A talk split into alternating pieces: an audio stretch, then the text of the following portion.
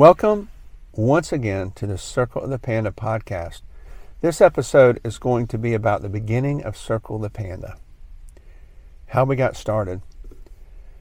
we got started, my son was 12 years old, and he approached me one Saturday morning and said, "Dad, I want to start a business." Now we were we were in the dojo that we were training in for martial arts. They were both black belts, and we asked to do a black belt project. When he approached me and said, "Dad, I want to start a business," I said, "All right, this is th- this is a really cool statement for me because I believe in the power of entrepreneurship when done right."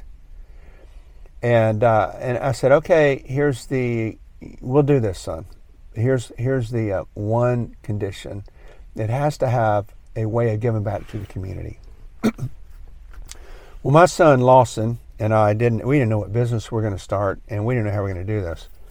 So we were sitting there cleaning the dojo one Saturday morning, and the front door opened, and in walked a family, and they said, "Do you have a martial arts program for the special needs community?" We said, uh, "No, we don't." Went back to cleaning. About 30 minutes later, the door opened again, and in walked a, another family, and they said, "Do you have a martial arts pro- program for the special needs community?" We said, "No, we don't." and then the next day, we got a phone call, and he said, "You want to guess what they said?" They said, "Do you have a martial arts program for the special needs community?" And we said, uh, "We do now." And here's a point I want to make on that. Sometimes when you set your intentions, like our intentions are to start a business as some degree of giving back, then just wait and see, see what happens. And I've kind of noticed in my life there's a magic in three three. If I see something in three times in a set period of time, I think I'm getting a message. And uh, I know we were getting a message. So we started a martial arts program for the special needs community. Didn't know what we were doing. We had no idea what it was going to look like. And those first days were pretty difficult. Well, we opened up the the invitation, and we had six or seven students with special needs, and they had a wide variety of special needs. And we said, okay, we're going to need some assistance, and we had to open that up to the people we trained with, and we got seven or eight people that volunteered for that uh, I got to give a shout out to our assistants because I don't know about you guys listening to this or watching this. Is nine o'clock on a Saturday morning was when I was a teenager was not a time I really wanted to get up early and show up at nine o'clock every Saturday morning to do anything. Well, they were. Our assistants were showing up to to help every Saturday morning. Uh, I think we probably did it for a year or two. So those first days were what one of our the, the parents of the special needs students we had, or students with special needs. I'm not sure I always get the order right and how I should say it, but um, he said it was beautiful chaos. It was beautiful chaos in the way that we would just kind of show up and teach what we learned from a martial arts perspective and just and just see what would happen. Well, what I would do was I would go into the back. When I would show up every morning, I would, um, I would, as a leader of this thing, it was it was certainly beautiful chaos, and it was a challenge because I didn't know what I was doing.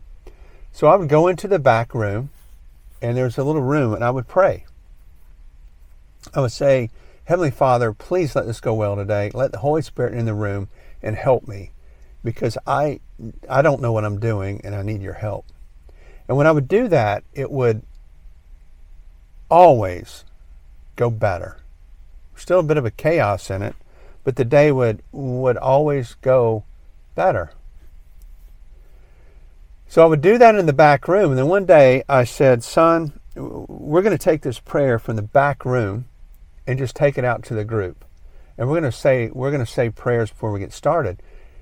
I didn't do that old uncomfortable. Let's go around the circle and say, everyone say a prayer. Because we always started each Saturday morning sitting in a circle.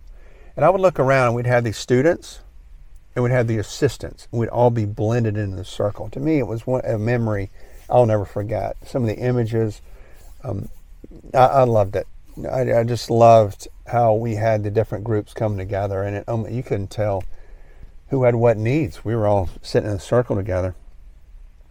So I told Lawson, I said, it always goes better when we say the prayer in the back room. Let's bring it out to the group. So we would sit in a circle and we'd say a prayer. Again, I didn't make it.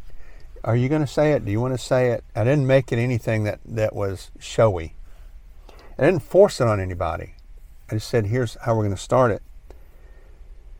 So in the circle, however, I would say, I would, I would make the invitation.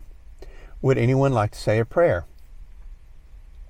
And we had two individuals that are students, special needs and neurodiverse. Now you, will you'll start noticing that I start removing the labels here.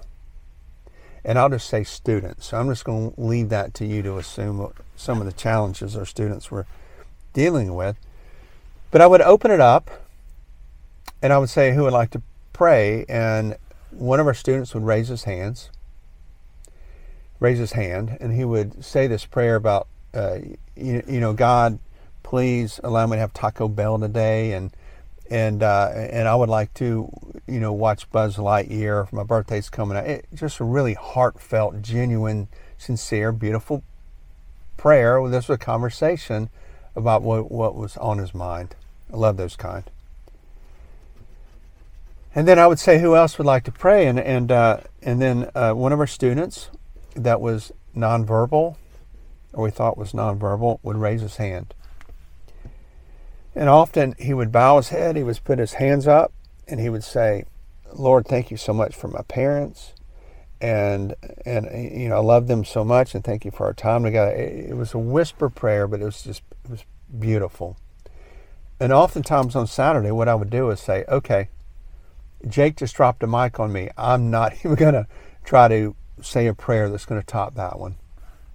Just a beautiful, wonderful, authentic conversation, which I think is how it should be. Well, we always did it in a circle. We always did it in a circle.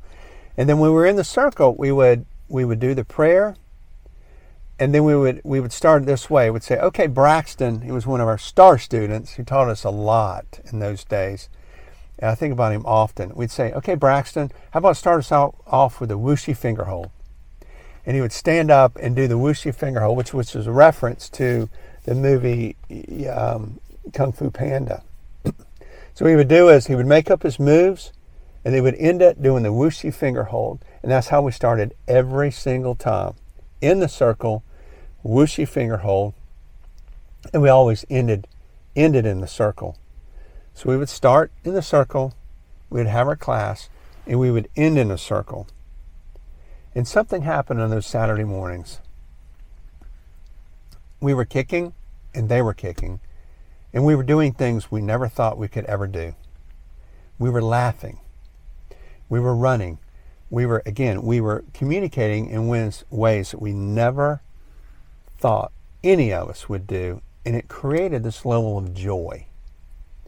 You had adults, you had kids, you had students, you had assistants. Labels were removed, and there was this feeling of great joy that filled the room. And in that joy, some wonderful relationships were built.